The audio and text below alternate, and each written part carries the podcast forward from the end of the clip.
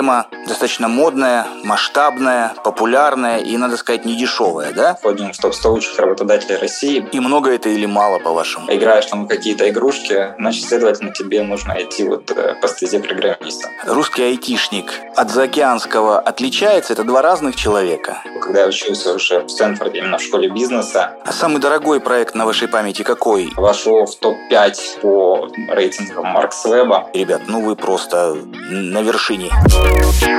«Бери и делай. Истории донского бизнеса». Это большой совместный проект журнала «Нация», Ростовского регионального агентства поддержки предпринимательства и Центра «Мой бизнес». В этом выпуске проекта история компании Umbrella IT, которая родилась в нашем Кремниевом Лукоморье, Таганроге, и работает с крупнейшими брендами как в России, так и за рубежом. С основателем компании Umbrella IT Станиславом Мешковым беседует журналист Владимир Добрицкий. Станислав, э, сегодня цифровизация и IT-направление вообще такая тема достаточно модная, масштабная, популярная и, надо сказать, недешевая, да?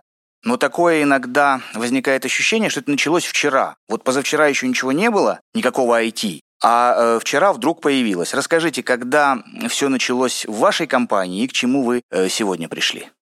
Да, ну, спасибо, в первую очередь, что пригласили. Ощущение есть такое, но на самом деле обманчиво, потому что это такой э, накопленный эффект. То есть долгие годы технологии, они накапливались, улучшались, и вот постепенно, там, с появлением сначала там, интернета, затем, наверное, первого айфона, затем 3G в этом айфоне, там, а затем, условно, геопозиции, и вот постепенно это все дошло до того, что технологии стали настолько мощны, что могут быть э, применены хорошо очень в бизнесе, практически в любом бизнесе иметь эффект. У нас все это началось 15 лет назад. Тогда в Штатах тоже был своего рода хайп на IT.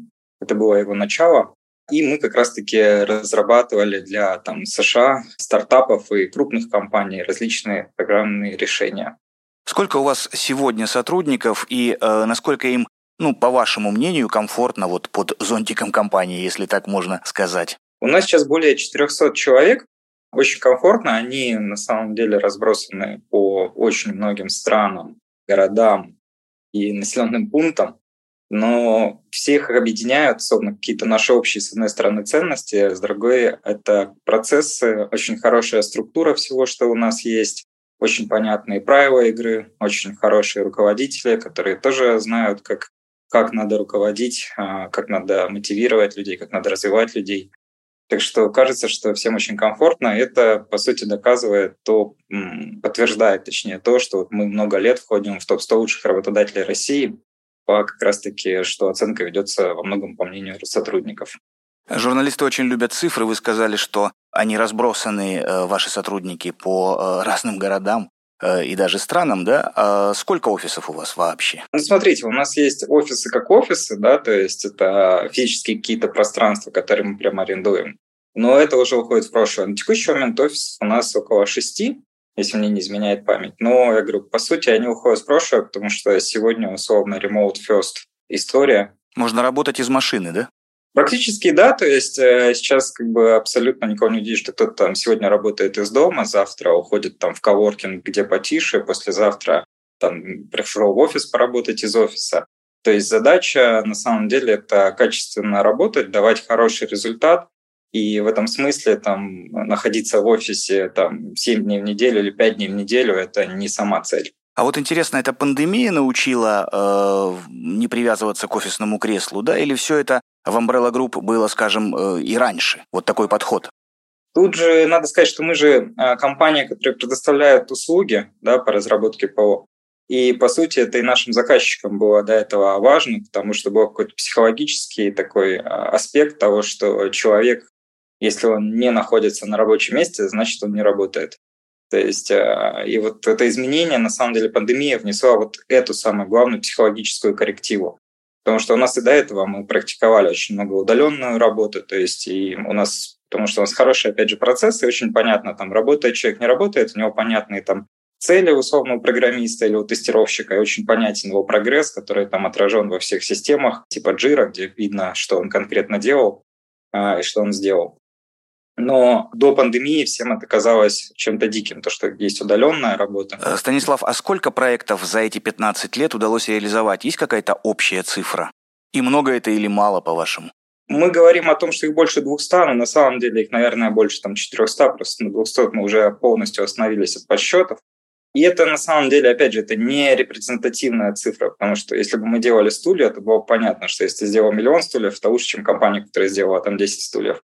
В нашем случае лучший проект – это тот, который там начался и развивается, не заканчивается. То есть, если совсем упростить, то что лучше, условно, сделать десяток стартапов или изначально построить э, для наших клиентов систему типа Озон и все эти годы развивать для того, чтобы сделать ее лидером. В одном случае у тебя будет всего лишь один проект в портфолио, а в другом случае десяток стартапов. Но, я говорю, это не отражает сути. Что хотел клиент 10 лет назад и какой первый вопрос он задает сегодня? Это разный клиент, они изменились? Да, в корне. 10 лет назад клиент, у клиента был вопрос, э, сколько мне всего это будет стоить, особенно если совсем так сказать, что я получу и сколько мне это будет стоить то затем за 10 лет произошел существенный сдвиг, потому что каждая компания поняла, что IT для нее приоритетное направление, они должны быть IT-компанией, и компетенцию по управлению разработкой и компетенцию по самому созданию продукта, она должна лежать в первую очередь на них, а внешние компании должны с этим только помогать. И поэтому сейчас этот вопрос изменился в сторону, какого качества людей и почем вы сможете предоставлять мне и насколько много. То есть, то, что вопрос зачастую вы можете предоставить за месяц там, 20 человек или не можете этого сделать. Точнее, каждый месяц, да, если мы берем какого-нибудь крупного заказчика, может быть, каждый месяц нужно 20, 30, 40, 100 человек. То есть, и он, конечно же, хотел бы работать с более крупным поставщиком, чем с несколькими десятками мелких. А самый дорогой проект на вашей памяти какой? Не дорогой сердцу я имею в виду, а в таком финансовом выражении. Ну, в финансовом выражении это крупные, я не буду произносить имен, но это крупные американские заказчики, которые, с которыми мы работаем уже на протяжении более чем 10 лет. И, естественно, за 10 лет просто накопленным эффектом там большая сумма. Любимый вопрос журналиста бизнесмену про первые деньги, да? Помните ли вы первый заработанный рубль именно в Umbrella IT, да? Не ваш первый вот, э, там, не знаю, в студенчестве или в школьные годы, а именно компании, да? И что это был за заказ такой? Ну, в самом начале, когда я только основывал компанию, пришел американский стартап, пришел Borrow Me. А, это проект был по, а, скажем так, шерингу вещей. То есть э, для студентов, что студенты живут, там у кого-то есть гитара, у кого-то есть ноутбук, а у кого-то есть, не знаю, светомузыка, и мы хотим устроить, допустим, там вечеринку, я могу занять у своих коллег там одни предметы, дать им другие предметы, кому-то Соответственно, может быть, этому человеку, которого я занимаю, гитара не нужна, зато ему нужна, допустим, светомузыка, которая есть у совсем другого человека. И все это в единой социальной сети работает. И первый проект был это спроектировать эту систему, соответственно, заложить всю правильную логику того, как это будет работать, прорисовать все макеты интерфейсов и затем это все разработать. Вот у вас же Таганрогский радиотехнический, да, за плечами, э, насколько я знаю. Вот всегда об IT-сфере мечталось? Или, я не имею в виду там сначала собственный бизнес, вот сразу вы вдруг подумали, вот создать бы, да? Или были какие-то другие варианты? Ну, как раз-таки мечталось всегда о собственном бизнесе, и Umbrella IT ее открыл на третьем курсе. До этого это уже был, наверное, мой там третий или четвертый подход к бизнесу с разной долей успеха. Поэтому мечталось именно про бизнес. IT, а, не то чтобы это мечталось, нет, просто тогда время было другое, что, я говорю, родители смотрели, условно, ты сидишь за компом, играешь там какие-то игрушки, значит, следовательно, тебе нужно идти вот э, по стезе программиста. Это какие были годы? Вот мне кажется, тогда э, айтишник это такое что-то странное существо, э, лохматое, обмотанное проводами, фанатично преданное монитору компьютера, такое, да, и немного странное. Так было? Так оно и было. Тогда это был в первую очередь ассоциировалось э, программист и с админ. Это все было примерно одно и то же. И это был такой, да, человек, который в свитере э, условно что-то паяет, что-то программирует, то есть все это делает. И вот это был. Годы это были где-то... Когда я поступал, это, наверное, 2004-2005 год, если не изменяет память. То есть такая заря. Я помню, когда я открывал Umbrella, это было очень смешно потому что в то время с, э, иметь, там, я не знаю, открыть там ларек какой-нибудь, который будет торговать э, шаурмой там, или гира, это было намного более престижно, чем открывать э, IT-компанию, потому что непонятно, что у тебя. Или там иметь три машины, которые там в такси ездят. Это было на порядок более понятно, престижно и модно среди предпринимательских кругов начальных, чем открывать IT-компанию. А вот э, кем-то другим поработать пришлось. Вот вы сказали, да, на третьем курсе уже организовали свою компанию. Э, достаточно молодой человек еще. А вот еще какой-то опыт такой работы руками, головой был? Ну, я с детства, я рос в деревне, и там изначально ты всегда работаешь, как только уже можешь что-то помогать а по хозяйству, ты начинаешь это делать. Дальше постоянно работал, да, то есть сначала работал на стройке, а потом грузчиком поработал, когда вагоны приходили с, там, с пивом, с колой, вот это все разгружать. Затем а, покраска дорог была, ну, точнее, там нанесение разметки, пешеходных переходов, там, а, затем покраска высотных домов, такая какая-то, то есть там, где условно можно было что-то заработать, а, и где можно было применить себя условно там в раннем возрасте, потому что, конечно, там официального трудоустройства не было, когда там 14 лет пойдешь в чем бизнесе вам помог вот этот опыт не айтишной этой работы, о которой вы только что рассказали? то, наверное, вы знаете, наверное, опосредованно.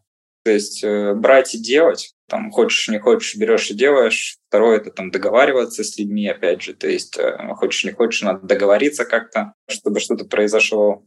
Вот такие вот вещи. То есть, э, ну, какие-то софт-скиллы. Ну, я думаю, что это, условно, не фактор того, что это там успеха. То есть это можно было приобрести, наверное, и в других а, каких-то сферах. Может быть, также, когда в школе учился, условно, то, что я там, как я учился, и это, может быть, тоже имело не менее важный фактор для будущего. А вот это ощущение быть лучшим в покраске э, высотного дома или в нанесении разметки, но лучшим. Вот, нет такого? Такого не было? было? Там было наоборот, очень неприятно. Да? То есть, когда ты наносишь, э, не знаю, там, красишь дороги, да, там, особенно ставишь конусы для того, чтобы там никто не ездил, а к тебе подъезжают какие-то парни там на заниженной 14 тонированной и говорят тебе, что они все равно проедут, и условно это не тот. Вот это тот самый опыт договариваемости, да? Да. Или когда ты там условно лазишь, красишь дома без страховки, условно, и думаешь, что если сейчас упаду, как бы, то, то помру, типа, это не, не тот опыт, который там стоит куда-то переносить. Русский программист, русский айтишник от заокеанского отличается? Это два разных человека? И чем? Вот было бы интересно услышать. Ну, Тут глобально надо выделять прям страны. Я думаю, что это скорее есть какая-то усредненная вещь по странам. Хотя, если там совсем разобраться, то это, конечно, зависит от персоналей, да, там, и что Ясно, что в любой стране может быть там условный талант и уникум, который будет лучше, чем 99% там сам а, в какой-нибудь другой стране и наоборот. Но, в общем-то, что можно отметить, что в Штатах, допустим, да, я больше с ними пересекался по ходу своей работы, у них, конечно же, в сильных технических университетах учат э, очень хорошо. То есть, если брать какой-нибудь Каутех, Стэнфорд, то там будет уровень того, что знает человек, очень глубоким. Ну, тут можно понять, потому что у них во многом преподаватель – это а, практики. То есть э, я помню, для меня было удивление, что когда я учился уже там, в Стэнфорде, именно в школе бизнеса, что все, кто преподавали, это все были там условно реальные инвесторы или же владельцы бизнесов или, или условно какой-то C-level корпорации. Не просто практики, а это прям вот условно, если мы проходили, допустим, искусственный интеллект того, как строятся алгоритмы в такси, то приходили условно директора там из э, лифта и рассказывали, какие алгоритмы и как они пришли к тому, что они внедряют эти алгоритмы сейчас. Вот вы сказали об обучении, да? Э, сегодня ведь со всех сторон говорят о востребованности IT-специалистов, да, и молодежь сейчас направляют на эту дорогу и говорят там, в общем, это интересно, но это еще и э, финансово интересно, поэтому, пожалуйста, вот выбери для себя эту профессию. И онлайн-школы э, различные, и давайте переучим там 40-летнего, 45-летнего, значит, товарища э, на IT. Это вообще м- как? Вот вы что об этом скажете? Что тут важно? Мотивация этого человека, там, не знаю, склад ума, всякий ли с этим справится, не знаю. Но здесь есть две части, знаете, в одном вопросе одновременно про молодежь и про 45-летнего. Да? Про молодежь я бы сказал, что внутреннее мое ощущение, что это ошибка, потому что мы сейчас говорим о том, что в моменте нужно. И это так же, как были какие-нибудь 90-е, да, все говорили, слушай, ну вот бухгалтером надо быть, надо быть бухгалтером, надо считать, везде рост бизнеса, все должны быть повально бухгалтерами. Затем был там бум, условно, все, все поняли, все должны быть банковскими служащими, банки за этим все, то есть все в это побежали. И выходит, что к тому моменту, как люди уже, уже проходят этот путь, там, заканчивают институт, оказывается, что сфера находится в спаде. И вот сейчас э, то, что мы видим в IT, я бы сказал, что да, мы сейчас видим этого пик, но молодежи идти я бы туда не советовал бы и два раза подумал, потому что надо смотреть на то, что будет не сейчас, а что будет в горизонте 10 лет. И с развитием там, текущих технологий, того же самого искусственного интеллекта, там, который будет помогать программистам и вообще всем, кто вовлечен в сферу там, IT, а, работать, надо очень хорошо подумать, нужно ли будет через 10 лет эти, эти, эти навыки, при том, что будут уже специалисты, которые сейчас существуют очень высокого уровня, да, и придется с ними, условно, находиться в конкуренции. Поэтому вот молодежи я бы советовал бы подзадуматься об этом, просто о том, что, что куда идти. А тем, кто 45-летний, ну, здесь, мне кажется, очень сильно зависит склад ума, потому что есть люди, которым это проще, есть люди, которым это там тяжелее. То есть э, если опять же, меня пытаться научить рисовать, то это будет там почти невозможно. Для моего склада ума это очень трудно. А если меня попытаться там обидеть, там, чтобы я понял какую-то новую бизнес-модель, проработал ее, то есть для меня это будет легко просто. Станислав, а вспомните и расскажите э, о каком-то проекте, когда э, вот этот тезис «трудно не означает невозможно» вы для себя подтвердили. Было очень тяжело, а получилось здорово. Ну, тут вспоминается одни из первых проектов, потому что сейчас каждый проект, он именно такой, что невозможно. Но сейчас же компания настолько э, высокого уровня, что практически все задачи а есть спросить у коллег, и кто-то обязательно где-то пересекался, то есть есть уже много очень опыта, поэтому сейчас, хотя проекты и такие же, но уже это не вызывает тех эмоций, как в начале. А в начале был такой проект, Мобав, я помню, это пост-клик трекера для мобильной был рекламы. Тогда как раз а, айфоны начали а, уже так более-менее входить в жизнь. Было года два, это год 10 11 им было года два-три. Соответственно, там андроиды появлялись, там уже тоже как-то было. И вот в этот момент мы делали пост-клик аналитик трекер. Я помню, что нагрузка там в 10 миллионов переходов в, в день, когда тебе нужно сделать этот переход практически мгновенным сквозь твою систему, потому что человек нажал на рекламу в одном месте, а должен оказаться условно потом, то куда он нажал, а в промежутке мы должны там собрать все данные, принять решение, может быть, перенаправить его, и принять решение, куда его перенаправить в зависимости от того, где, а, по мнению наших алгоритмов, будет большая вероятность там конверсии. И тогда эти цифры казались просто какой-то фантастикой, было все очень сложно. Были первые опыты использования нереляционных баз данных, а, первые опыты использования многих очень прогрессивных технологий для того, чтобы держать огромные нагрузки, и все это работало, собиралось, отрабатывало, зарабатывало какие-то проценты комиссии для заказчика. Вот, Станислав, еще не отстану в этом смысле, еще пару примеров, может быть, коротко, когда вы реально э, улучшили жизнь своих клиентов и этим гордитесь. Вот правда, сделали что-то такое, э, после чего там вам звонили, писали и говорили, слушайте, ребят, ну вы просто на вершине. вот. Здорово, молодцы, спасибо. Вот какие-то победные вещи. У нас на самом деле, я говорю еще раз, таких много, но особенно, наверное, я там горжусь э, какими-то проектами типа метро, да, которые, когда мы зашли в него, мы смогли увеличить число активных пользователей там, на 25% за счет переработки а, проекта. Это Cash Carry. Соответственно, это гигантский ритейл, а, и это было такие показатели, когда ты можешь, понятное дело, что они были опять же там в связи с тем, что мы сделали ряд очень правильных и верных решений, да, которые позволили там быстро расширить а, бутылочное горошко, но так или иначе для такого гиганта увеличить там e-commerce на 25% это было просто фантастическим успехом, да и есть. Затем мы очень гордимся проектом БКС Банк, потому что наша команда построила банк, а, и как бы сделать там, ну, это вот мобильное приложение там на iOS, на Android, вебе, и сделать э, команде банк, когда там наши конкуренты, условно, из там красного, зеленого, синего банка, они тратят на создание этого банка в десятки раз э, больше ресурсов, у них в десятки раз больше э, программистов, да, которые это могут сделать, сделать такое приложение, которое там э, вошло в топ-5 э, по там рейтингам Маркс Веба. Это очень круто. Станислав, э, в среднем э, насколько команда погружается в один проект? Понятно, что они бывают разные и разные сложности. Ну вот что это за сроки?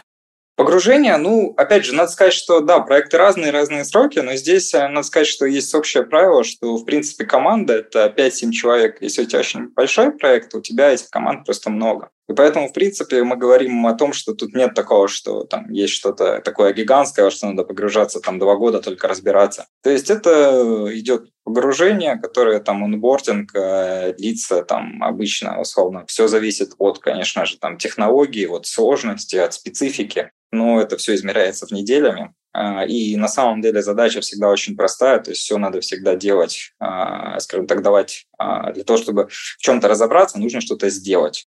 И задача там обычно сделать какой-то первый функционал, который действительно все проверят, скажут, хорошо, это есть там косвенный признак того, что человек вот разбирается уже в чем-то. Вы замечательную сейчас фразу сказали, для того, чтобы в чем-то разобраться, нужно что-то сделать. Отсюда а, мой э, следующий вопрос. Что нужно делать новичкам IT-бизнеса для того, чтобы, как у вас, у них все получилось хорошо? А когда вы говорите новичкам, тут можно, опять же, это новичкам вы имеете в виду э, моим конкурентам, те, которые делают бизнес, или новичкам, которые входят в стезю IT? Нет, им вот конкурентам как раз подсказывать ничего не нужно, которые входят, да, которые входят вот э, в IT-сферу.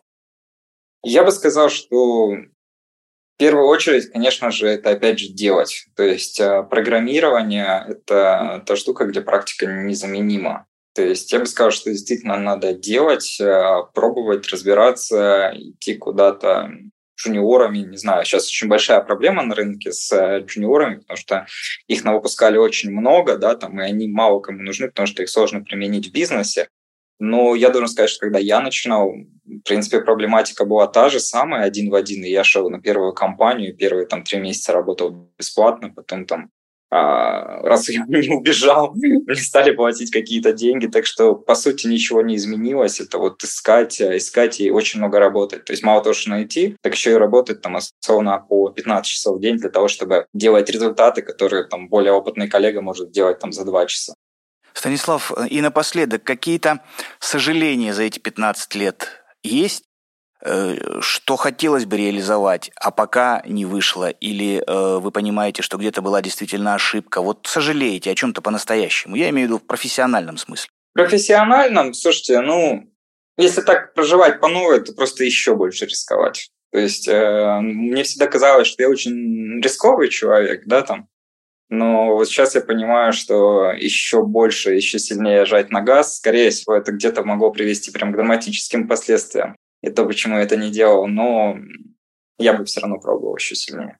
Станислав, спасибо вам э, за этот интересный и э, важный э, разговор. Э, напомню нашим э, слушателям, что э, мы сейчас беседовали с основателем Umbrella Group Станиславом Мешковым. Удачи вам. Спасибо.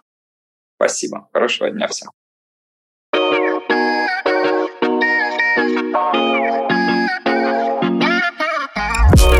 Героями проекта «Бери и делай. Истории донского бизнеса» станут 25 компаний, лидеров своих отраслей, которые хорошо известны и за пределами Ростовской области.